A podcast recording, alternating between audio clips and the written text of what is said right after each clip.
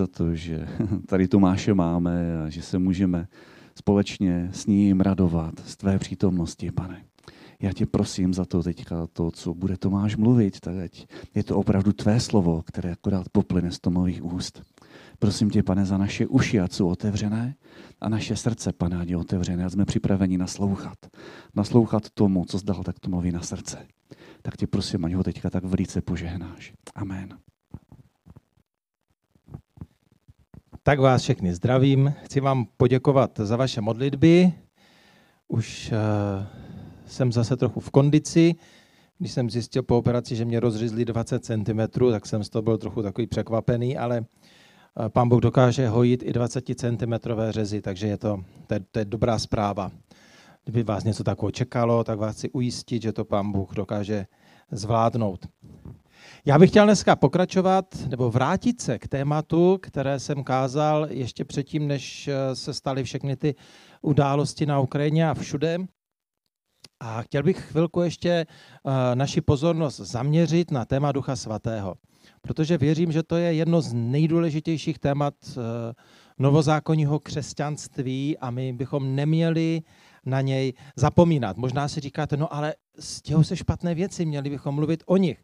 Ale já si právě myslím, že dnešní téma, eh, které se týká Ducha Svatého, o kterém budu mluvit, se velmi týká toho, co se právě teď kolem nás děje. Ten důvod je jednoduchý, protože jsme vystaveni tak velkým emocionálním a existenčním otázkám a tlakům a strachům, že oni eh, dokážou z nás vytlačit věci, o kterých jsme ani netušili, že v nás jsou. Eh, jakmile se dostáváme pod tlak těžkých věcí, tak začneme zjišťovat, kým doopravdy jsme. A ne vždy to je příjemné zjištění.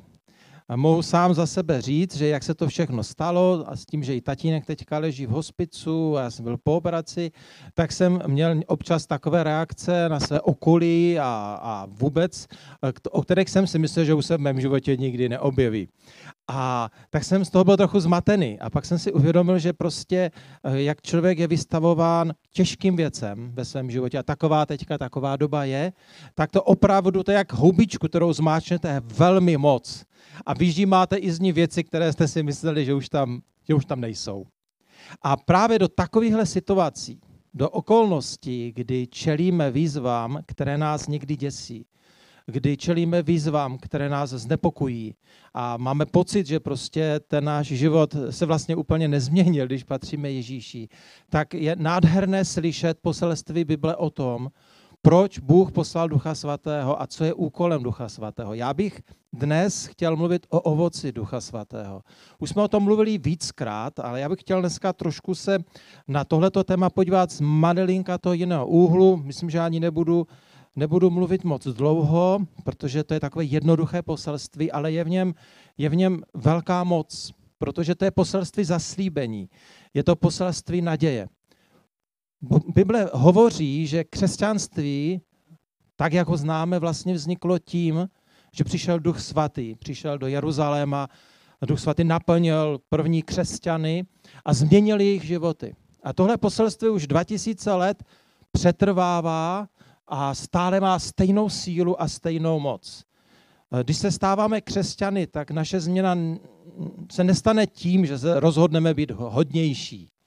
K tomu nepotřebujeme být křesťany. Můžeme si přečíst nějaké pěkné knihy etické nebo cokoliv takového a můžeme si říct, to by bylo pěkné takovým být. Ale najít sílu a najít tu moc, která by nás doopravdu dokázala změnit, to je veliký problém. A tady je právě ten zdroj, to centrum to, té moci křesťanského poselství, protože Pán Bůh se rozhodl, že přímo přijde do našeho života a začne náš život měnit zevnitř, pokud mu to budeme dovolovat. Ale my někdy nevíme, co mu máme dovolit. My někdy jsme v situaci, kdy máme pocit, že je všechno v pořádku. Jsme obklopeni lidmi, kteří nám plácají po rameně, říkají, ty jsi báječný člověk ty jsi takový moudrý, ty to tak dobře děláš. A když by někdo náhodou se k nám přiblížil a chtěl by nám říct, ale poslouchej, tohle v tvém životě úplně tak dobré není, tak ty dáváme ze své sociální bubliny pryč. To jsou ti škaredí lidi. Ty nemáme rádi a s nimi se nebavíme. Ale my potřebujeme, aby přicházely právě situace, a to je ten paradox toho života, které jsou opravdu těžké a které nás zasahují a odkrývají v našem nitru to, co je tam schováno. A ten důvod, proč to pán Bůh dovoluje, je, aby jsme k němu přišli a řekli, pane, není to dobré. Potřebuji, aby si tuhle věc v mém životě začal měnit.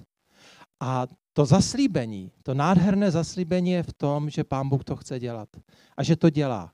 Že v okamžiku, kdy k němu začneme volat, tak Duch Svatý začne v nás působit. Má to ten negativní i rozsah, že Eh, aby se ta změna mohla stát do hloubky, tak jsme stále ještě vystavováni těm těžkým situacím. Ať je to v rodině, ať je to v osobním životě, ať je to někdy v našem duchovním životě, kdy se nám bortí nastavené naše nastavení, které jsme si dali a řekli jsme si, tak to chceme, anebo třeba v zaměstnání, anebo ve škole, prostě kdekoliv. Jak jdeme tou cestou zjišťování, jak to s námi doopravdy je, tak to nás vede k tomu, že Pána Boha prosíme, potřebují změnu. A je to krok za krokem. Nevšiml jsem si, že by ta změna se stala po jedné modlitbě. A dokonce si myslím, že to je na celý život. Ale ta dobrá zpráva je, že boží moc, ta moc, která byla u toho, když byl stvořený vesmír a celý svět, tak je v našem životě a je tam připravená nám pomoci. No a jak je to vlastně s tím ovocem? Pojďme se nejprve podívat na jeden výrok Ježíše, abychom pochopili kontext a souvislost toho, o čem vlastně téma Nového zákona, když se mluví o ovoci, je. V Lukáši v 6. kapitole od 43. verše pán Ježíš říká takové jedno prohlášení, takový obraz popisuje. Přece není dobrý strom, který by nesl špatné ovoce, ale taky není špatný strom, který by zase nesl dobré ovoce. Prostě každý strom se pozná podle svého ovoce. Vždyť strni se přece nezbírají fíky a strnitého keře se nesklízejí hrozny. Dobrý člověk vynáší z dobrého pokladu svého srdce dobré a zlý člověk vynáší ze zlého pokladu svého srdce zlé, neboť jeho ústa mluví z přebytku srdce. Je tady jednoduchý obraz, který Ježíš používá a stavit tady do, proti sobě dobrý a špatný strom, my bychom asi na Valašku řekli ušlechtilý a planý. A já nevím, jestli jste tak dobří, já teda ne, a já když jdu a vidím nějaký strom, tak já nepoznám, jestli je dobrý a nebo špatný. Prostě ten strom vypadá každý tak stejně. Možná bych si řekl, tak ta kura je taková trošku, no to listí by mohlo být lepší, trošku košatější, ale vlastně kvalitu toho stromu nepoznáte podle toho, když se na něho podíváte. Dan dokonce říká, že nepozná ani, co je to za strom. A to je zase jiný příběh a jiné kázání. Možná asi. ale to, co nám řekne o tom, jaký ten strom doopravdy je, teprve až má ovoce. Pak vezmete například z jabloně jablko, zakousnete se do něho a buď se vám rozlije ve tváři báječný úsměv a, a všichni lidé začnou slintat a říkají, že to bych chtěl taky ochutnat, anebo se vám úplně stvekne celý obličej a máte ve výrazu tváře něco takového, co způsobí, že všichni lidé kolem vás mají najednou takovou trpkou chuť v puse, i když do toho jablka vůbec nekousli. A tenhle ten jednoduchý obraz Ježíš říká, a poukazuje na něm, že to, jak člověk vypadá, to, jak se člověk obléká, to, jak se člověk tvář, snaží tvářit a, a chovat, že tak úplně přesně neukazuje, kým ten člověk je. Ale že to, co ukazuje nitro člověka, je ovoce. Něco, co je dlouhodobější projev jeho života. To, co ukazuje tu kvalitu člověka, se pozná právě v situacích, kdy se odkryje, co je v srdci člověka. A tam je ten obraz toho ovoce. Je potřeba si uvědomit, že ovoce neseme úplně všichni. Takže není otázkou, neseš nebo neneseš ovoce, protože všichni neseme nějaké ovoce svého života. Nějak mluvíme, nějak se chováme, nějak přemýšlíme, nějak se s námi cítí lidé, kole, kteří jsou kolem nás. Eh, něco svým životem produkujeme. Možná jednoduchý takový lakmusový papírek zjištění, jaké to je ovoce, je se zeptat lidí kolem vás, jak se cítíš s tímhletím člověkem? Chtěl by si ho pozvat domů? Chtěl by se s ním spolupracovat v zaměstnání? Jel by si s ním na lodi? Ve dvou? Šel by si s ním stanovat? Dokonce byl by si ochotný si tohohle člověka vzít za manželku nebo za manžela? A najednou zjistíte, že, že ta reakce, která ve vás je, ukazuje ovoce toho člověka. Začne vám ukazovat, kým ten člověk je. A pan Ježíš říká, to ovoce to odhaluje. To, co je, to, co je viditelné. Ovoce se nestane hned. Víme, že ovoce musí neprebit květy, pak jsou uh, malinkaté ovoce a pak to vyrostá, pak to uzraje. Ovoce je dlouhodobější produkt. Můžete potkat člověka a říct si to, a to je báječný člověk, a pak s ním pojedete na týdenní zájezd a vrátíte se domů a říkáte se už nikdy více. Protože s ním zažijete různé situace a zjistíte, že se najednou odkrylo to, co je v jeho nitru. A to poselství křesťanství je, že pán Bůh se nezaměřuje na, na, na vnější věci, na to, jak, jak vypadáme. Ono to tak někdy, lidé mají ten dojem, že prostě křesťanství je o tom, že přijdete do kostela nebo do nějaké církevní budovy, tam všichni sedí, jsou pěkně oblečení, všichni se usmívají, říkají, buď tě požehnej a, a zdají se, že jsou hodní, dokonce ti třeba koupí i kávu jo, a, a prostě uh, řeknou ti všechno možné o sobě, ale to ještě neznamená, že to ukazuje, jaký ten člověk doopravdy je. Skutečné křesťanství, a to je to poselství Nového zákona, je o hluboké vnitřní proměně. O proměně, která úplně udělá z nás nového člověka. O proměně, kterou působí samotný Pán Bůh. A to je ten největší zázrak. To je podle mě větší zázrak než třeba uzdravení. Když člověka, který byl zlý, který byl lakomý, člověka, který pomlouval, člověka, který kritizoval, z člověka, který se nezajímal, byl sobecký, nezajímal se o druhé lidi, najednou je člověk, s kterým vám je dobře. Člověk, eh, na, na kterého, když potřebujete pomoc, tak si vzpomenete jako na, jako na prvního. Když jste, když jste v nějaké nesnázi, tak, eh, tak si říkáte, tak za ním půjdu a všechno mu řeknu. Tohle je, tohle je ta moc křesťanství. A my potřebujeme porozumět tomu, že tohle chce Pán Bůh v našem životě udělat. Jedna z největších tragédií křesťanství obecně je, že my nedovolujeme Duchu Svatému, aby nás skutečně měnil. Že nedovolujeme, aby nám nastavoval zrcadlo skrze vztahy s druhými lidmi. Bojíme se různých těžkých situací, protože oni odkryjí, jaké to je kdy najednou z nás vlítnou věci, o kterých jsme si mysleli, že tam vůbec nejsou.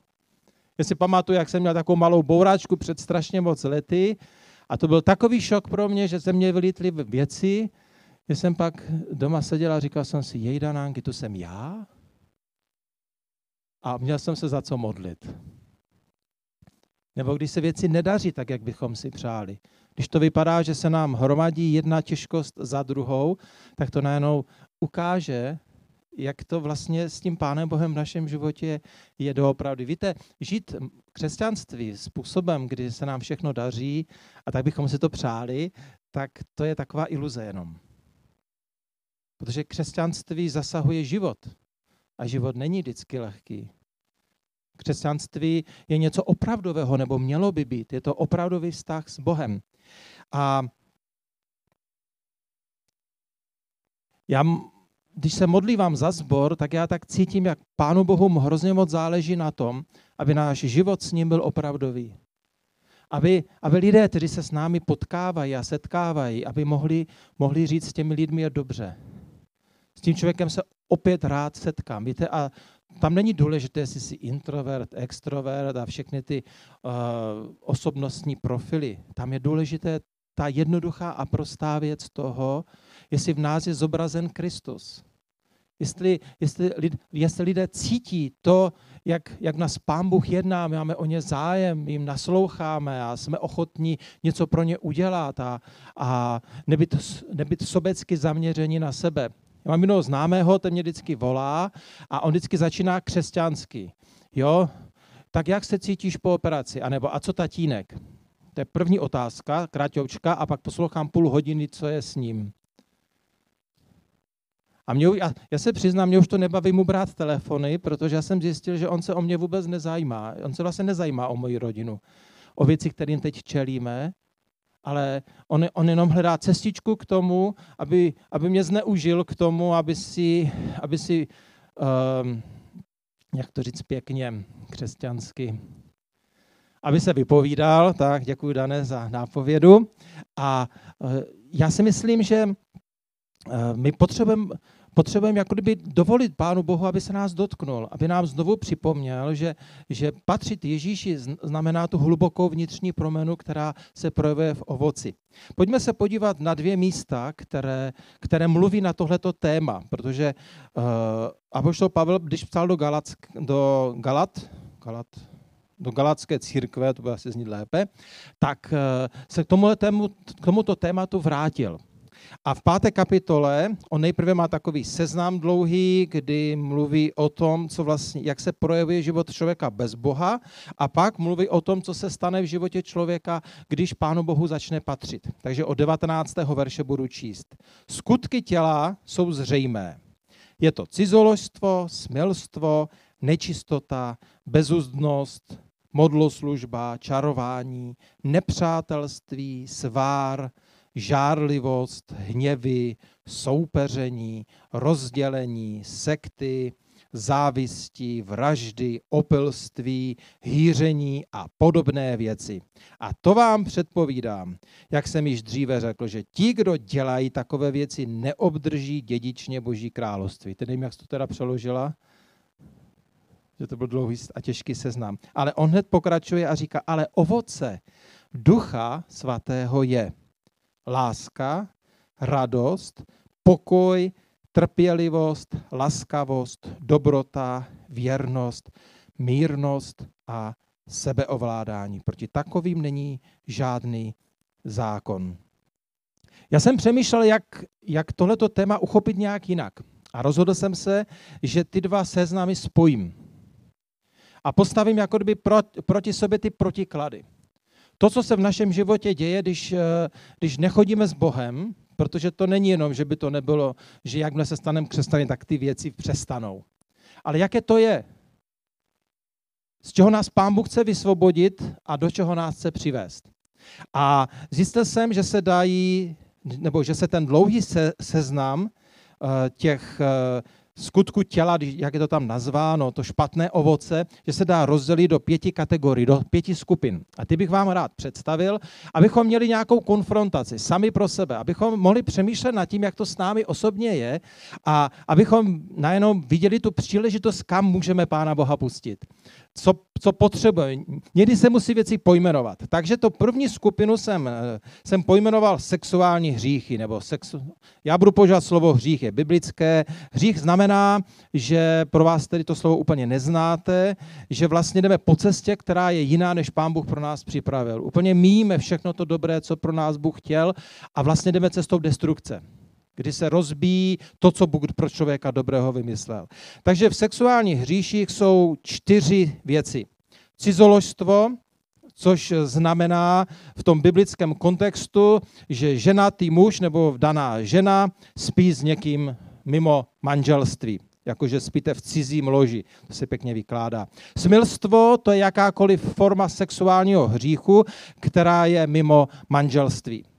Nečistota to je způsob častokrát přemýšlení, to, čemu věnujeme svou pozornost. To se hodně týká různých vtipů a různých věcí, které jsou plné nečistých věcí, které vlastně jsou opakem poselství Bible o tom, jak má být třeba sexualita, jak to pán Bůh vymyslel. U slova bezúzdnost, tam jsem nad tím seděl a pak jsem se ptal Martilky a říkal jsem přesně, co je to bezúzdnost. A ona říkala, no to je jako bez úzdy. A pak mi to seplo že to je život, který není řízený. A pak jsem dokonce našel, v Efeských to tady vysvětluje Pavel ve 4. kapitole v 19. verši a říká, otupěli a oddali se bezúznosti. Bezúznost znamená, že jsme otupěli, že prostě jako nemáme v sobě žádné morální nastavení. A oddali se bezúznosti, aby z nenasytnosti páchali každý druh nečistoty. To je krásně vysvětlené z nenasytností, to je takové to bez kontroly úplně naprosto, dělat jakýkoliv druh nečistoty. Všechno, co je špatné, všechno, co je nečisté, tak spadá do bezuznosti. Jak se s tím pán Bůh rozhodl vypořádat? Co stavit do protikladu? Eh, ty dva seznamy není tak jednoduché jenom vzít a to, ta, to tak není napsané, že je jako poskládáte vedle sebe jednoduše. Musel jsem se za to modlit a přemýšlet, ale když jsem přemýšlel nad podstatou oblasti milostných věcí, sexu a tak, tak jsem si uvědomil, že tam jsou vlastně dvě odpovědi v tom seznamu ovoce Ducha Svatého a je to láska a je to sebeovládání. Láska je velké téma. V 1. Korinským 13. kapitole máme o lásce napsaný dlouhatánský seznam, co všechno láska působí, ale to tady dneska nechci rozebírat. Ale láska ve své podstatě je nesobecké jednání vůči druhému člověku. Je to jednání, kdy já, kdy já to nedělám proto, že za to něco chci ale dělám to proto, že chci tomu druhému udělat radost, chci něco dobrého pro ně udělat. To je postoj lásky. Sebeovládání je, to je známé slovo a jako kdyby do Bible úplně nepatří, protože máme pocit, že všechno přece za nás dělá Pán Bůh. Dokonce někteří lidé s tím slovem sebeovládání v některých překladech mají problém a byli by rádi, kdyby tam nebylo a bylo tam nějaké jiné, takové křesťanštější. Ale já si osobně myslím v 55 letech, že to slovo sebeovládání patří do Bible a je, a je křesťanské a je výborné. Protože to říká, že Bůh je schopný nás naučit, abychom měli věci pod kontrolou. My někdy máme pocit, že hřích, a zvlášť oblasti sexuální, a je jedno, jestli jsme muži nebo ženy, takže na nás tlačí a že jsme, že jsme vlastně jako bez eh, nějaké pomoci. Že když to na nás přijde, tak to na nás přijde. Ale Bible říká, že to tak není že jedno z ovocí, to znamená jeden z projevů, produktů boží moci v našem životě je schopnost čelit věcem a říct ne. Sebeovládání je vlastně schopnost, kdy přichází pokušení a je jedno jakékoliv, ať je to cizoložstvo, smilstvo, nečistota, ta bezuzdnost, to, je, to slovo si musím naučit, to je takové krásné slovo, tak, eh, tak sebeovládání je dar od Pána Boha, kdy my máme svobodu radostně říct ne. Když se to najednou v tvé mysli nebo v, tvé, v tobě uvnitř probudí ta touha, to pokušení a ty s úsměvem může říct ne. A já si osobně myslím, že bez Pána Boha tohle není možné. Že takovouhle lehkost svobody nám může dát jenom Bůh. A myslím si, že to stojí za modlitbu. Myslím, že to stojí za to k Pánu Bohu volat a říkat, já, já, já toužím po tomhle ovoci Duchu Svatý. Já chci, abys ho ve mně vypůsobil. Já chci, aby si mě proměnil do, do tohohle toho. Takže uh, jestli zápasíš v této oblasti, tak věřím tomu, že Pán Bůh má řešení. Že jedno z ovocí Ducha Svatého je láska a sebeovládání, která může proměnit tuhle tu oblast. U té lásky to je zvláštní. Myslím si, že to je láska, která má víc rozměru. Je to láska směrem k Bohu, která nám dává sílu. Je to láska, pokud jste ženatý nebo vdaná, tak láska k partnerovi, která je tak silná, že nám pomáhá překonávat všechny možné druhy sexuálních pokušení. Ale taky to je láska k sobě samotnému. Někdy, a někteří odborníci, sexuologové, křesťanští to říkají, že protože nemilují sebe, tak pro, proto páchám sexuální hříchy, protože si sebe nevážím. Ale když mě pán Bůh pomůže milovat sám sebe, tak si sebe vážím natolik, že sám sebe nedám dispozici těmhle těm věcem. To je jenom pro vysvětlení. Druhá skupina je pro 21. století zajímavá, protože úplně si ji neumíme asi moc uchopit. Je to, já jsem to nazval duchovní hřích. Patří tam modloslužba a čarování. Kdo by tak tady asi chtěl čarovat? Udělat si voodoo figurku a, a, a dívat se, jestli, když pícháš pendlíčkama, jestli se s tou sestrou něco děje, anebo s tím kazatelem, nebo něco takového.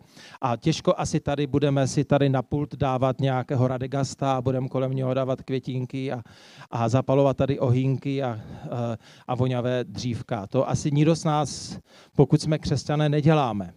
Proč to tam ale je napsané?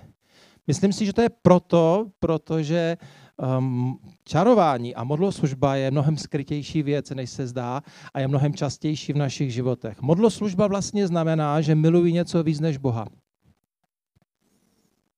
Něco, čemu dávám před Pánem Bohem přednost. Uh, něco, co, co je pro mě východiskem, kdy nedověřuji, že Bůh může tu věc vyřešit, ale věřím, že tohle toto vyřeší. To všechno je modlo služba. To znamená, že uctívám a miluji něco víc než Boha. A čarování, to není jenom to, že dělám nějaké, když si představíte Ježíbabu nebo něco takového. Čarování je forma manipulace. Čarování je způsob, kdy já se snažím na základě různých způsobů manipulovat s lidmi kolem sebe, aby udělali to, co já chci. A to je nám najednou blízko, ne? Mnozí z nás se snažíme s lidmi manipulovat. Chceme, aby říkali věci, které se nám líbí a tak, jak k tomu směřujeme. Chceme, aby dělali věci, které my chceme, aby dělali, a ne oni. Chceme, aby se stali tím, co my chceme, aby byli, a ne to, co oni chtějí a co chce Pán Bůh. To všechno je čarování. Je to forma manipulace. Může být emocionální, může být i duchovní, může být nátlaková, je tam toho spoustu uh, způsobů. Přemýšlel jsem, co tam, co tam postavit do, do protikladu. A když jsem tak nad tím přemýšlel, tak jsem se nakonec rozhodl, že bych tam dal radost a pokoj. Radost proto, protože pokud máme radost z Boha, tak nepotřebujeme uctívat a nepotřebujeme mít nic jiného místo Pána Boha, protože nám život s Bohem přináší radost. A pokoj proto, protože pokud máme ve svém nitru pokoj, tak ho dokážeme dávat druhým lidem a nepotřebujeme s nimi manipulovat. Ovoce Ducha Svatého, projev Boží moci v našem životě, jako je radost a pokoj, dokáže z našeho života vytlačit všechny formy modloslužby a všechny formy násilné manipulace s lidmi kolem nás. A na to navazuje třetí skupina, ty jsem nazval vztahové hříchy. Tady si myslím, že se najdem. Že tady to je takové jako hodně blízko. Tady se to trefuje. Nepřátelství. Máte nějaké nepřátele z vaší strany? Ne, že vás někdo nemá rád, ale vy, že některé lidi považujete za nepřátele. Svár, takový takové ten postoj svárlivosti je strašně rychle jako bouchnete, strašně rychle se hádáte.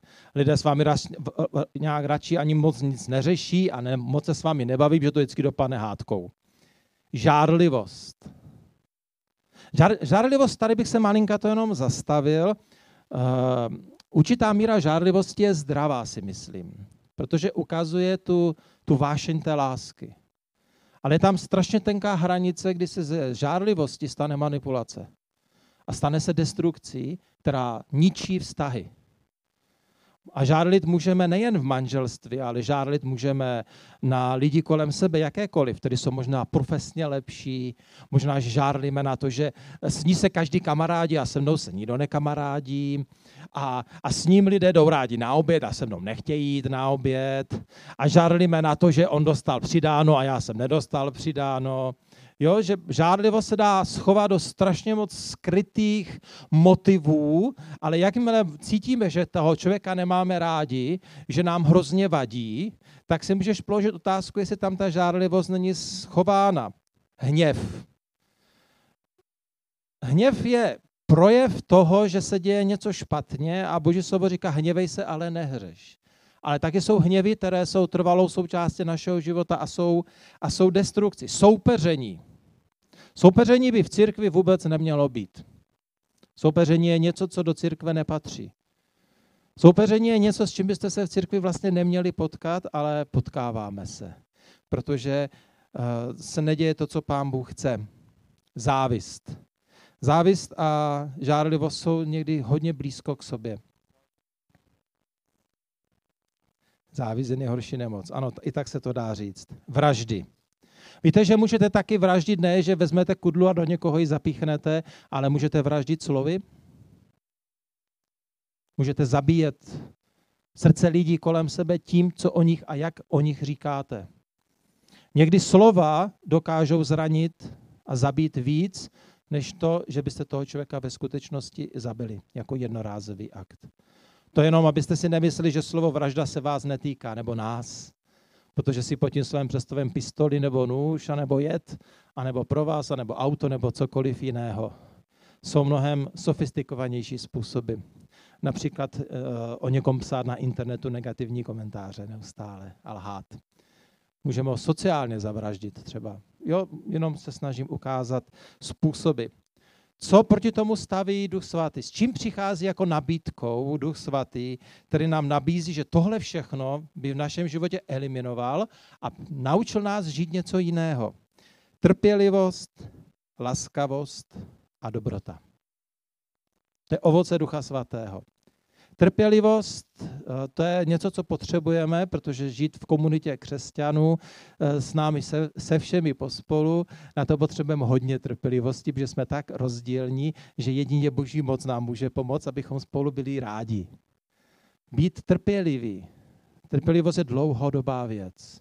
Trpělivost nám pomáhá překonávat to, že toho člověka nemusíme, že je nám nepříjemný a že se chová divně a že má divný humor a že se hrozně nevkusně obléká a nebo se moc módí a má takové divné slova ve svých výrazech a, a teď bych tady mohl mluvit hodinu, jako co, co všechno, ale znáte to. Ale my bychom měli být k sobě navzájem trpěliví. A nejen trpěliví, ale Třeba trpělivý proto, že někdo je prostě hrozně pomalý a nikdy nebude rychlý. A vám to hrozně vadí. No to je strašné. Já jsem včera oddával v Ostravě dva a uh, ona měla v tom slibu, že, že, že se naučí být trpělivá. Že on je takový pomalý. Ale že vlastně zjistila, že jí to trochu jako pomáhá. Jo, byl velmi pomalý, ale příjmení měl rychlík, no, to je pravda. to jsem si ani neuvědomil, to jsem tam mohl včera použít. No, to je jedno. Další tento ovoce je laskavost. Laskavost je způsob přístup člověku, kdy my vycházíme lidem vstříc. Laskavost jako kdyby překrývá ty rozdíly. Laskavost dokáže překrýt to, že nám někdo vadí.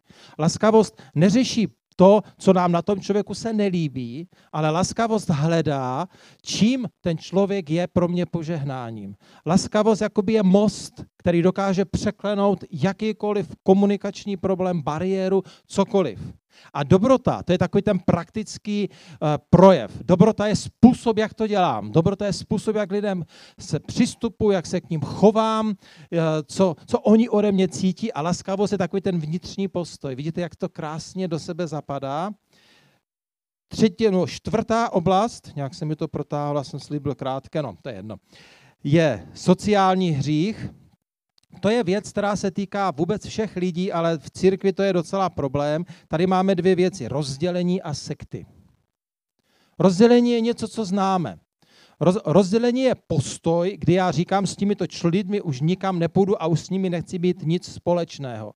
Většinou to je, způsob, je to způsobené postojem píchy a arogance a přesvědčení, že já jsem lepší.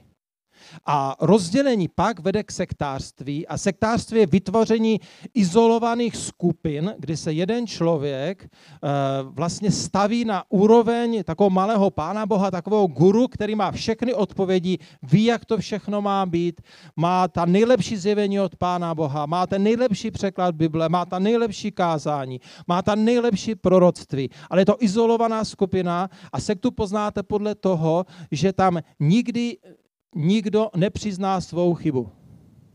To je jeden ze způsobů, těch způsobů já asi osm, ale já tady všechny nebudu říkat.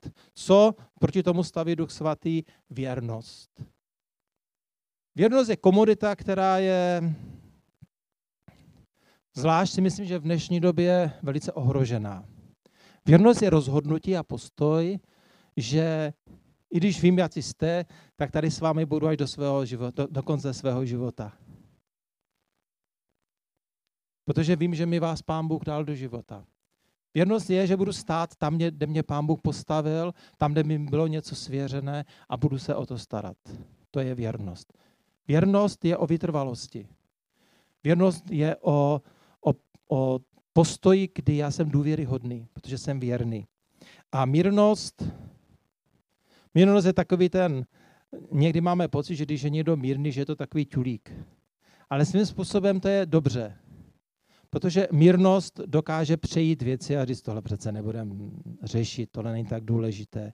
Někdy hádání o slova, někdy hádání o, o důrazech rozbíjí lidi a vzniká právě to rozdělení a sekty. Ale Duch Svatý nabízí věrnost a mírnost. Něco, co jsme možná nikdy neměli. Jo? Zvlášť cholerici. Mírný cholerik, to je krásná kombinace. Tu může vypůsobit Duch Svatý. A věrný sangvinik, to je taky taková dobrá kombinace. To taky dělá Duch Svatý. A jsme na konci. Nazval jsem to osobní hřích. Opilství a hýření. Možná si řeknete, proč církvi mluvit o opilství. Víte, eh, to je bolest, která třeba na Valašsku je velice častá. S tím bojuje víc křesťanů, než si myslíte. A opilství je ztráta kontroly nad životem a vykročení na cestu, že dělám to, co vlastně dělat nechci a co pán Bůh nechce. Je to forma otroctví, která mě znemožňuje následovat Pána Boha a dělat to, co Pán Bůh po mně chce. A hýření to je takový způsob života, kdy já nemyslím na druhé, ale chci si jenom užívat. Kdy nemám žádnou štědrost, jsem sobecký a jenom si chci já užít. Samozřejmě pod hýření by se dalo dát ještě spoustu věcí a co proti tomu staví Duch Svatý. Hodně se nad tím přemýšlel a zjistil jsem, že stejně jediná věc je, se, je sebeovládání. Pán Bůh nám je schopný dát schopnost, jak už jsem o ní mluvil, aby jsme mohli říct ne. Aby jsme byli schopni dát pokání a říct ne. Jsem na konci, konečně už. Přečtu vám jenom na závěr ještě jednou tu boží nabídku. Co pán Bůh chce. Jestli mu to dovolíš, jestli s ním o tom budeš mluvit. Jestli mu dovolíš, aby ti nastavoval zrcadlo skrze druhé lidi aby tě nastavoval zrcadlo, když čteš Boží slovo, aby tě nastavoval zrcadlo, když jsi v jeho blízkosti. Protože Pán Bůh chce tvůj život doopravdy změnit. Chce ho změnit zevnitř. Ne jako jenom nějakou fasádu, ale chce změnit tvé nitro do té míry, tvé přemýšlení, tvé postoje srdce, tvé, tvé hodnoty, všechno, že potom budeš člověkem, o kterém lidé budou moc říkat. To je člověk v jehož životě trvale. Je chutné ovoce lásky, radosti, pokoje, trpělivosti, laskavosti, dobroty, je to věrný člověk, je mírný a umí se sebe ovládat. To je to, co Pán Bůh chce udělat. A já vás chci pozbudit tomu, abyste dovolili, aby jsme všichni dovolili Duchu Svatému, aby tohleto poselství proniklo do našeho nitra. Abychom si mohli říct, tohle chce Pán Bůh udělat. Abychom mu každý den mohli říct, jo, dělej to. Abychom se neděsili z toho, když se ukáže, kde, co všude ještě je. Ale abychom řekli, jo, tak tady to taky můžeš změnit. No to je úžasné. Víte, je rozdíl mezi tím, když řeknete, to je strašné, já jsem tak strašný člověk, to nemá smysl. Pán Bůh ze mě musí být úplně zoufalý. A nebo říct, jo, tak i tohle chceš změnit. No to je úžasné. Můžeš na tom, prosím tě, začít pracovat. A Historie křesťanství trvající 2000 let vydává velmi jasné a silné svědectví o tom, že tohle to Bůh dělal, dělá to a bude to dělat. Pán Bůh proměnil vrahy a udělal z nich úplně jiné lidi, jako byl, krá, jako byl třeba uh, apoštol Pavel a spoustu dalších. Mohl bych tady teďka vyjmenovat dlouhý seznam. Spoustu různých zločinců se stalo lidmi, kteří milovali Boha a Pán Bůh skrze ně udělal velké věci. Pišní a arrogantní lidé se stali pokornými lidmi, kteří ovlivnili historii a další a další a další. Proč by Duch Svatý nezvládnul změnit tebe a mě? Myslím, že Pán Bůh touží mít radost z nás a o tom to je. Duchu Svatý, já tě chci poprosit jenom ve jménu Ježíše, aby tohleto poselství nějak nezapadlo, aby se nestratilo, ale prosím tě za to, aby jsme v něm viděli tu výzvu, aby jsme v něm viděli tu nabídku, že to je to, co ty chceš pro nás udělat. Já tak moc toužím, Duchu Svatý, aby, aby tvá církev byla známá jako lidi, kteří žijí to ovoce Ducha Svatého, to tvé ovoce tak prakticky každý den. Děkuji ti za milost pokání, že můžeme znovu a znovu přicházet a říct, pane, tohle mi ještě nejde, pracuj prosím tě na mě. A děkuji ti, že to děláš, že hloubi nás, nás postupně měníš. A potom naše ovoce je krásné a za to ti chceme poděkovat. Amen.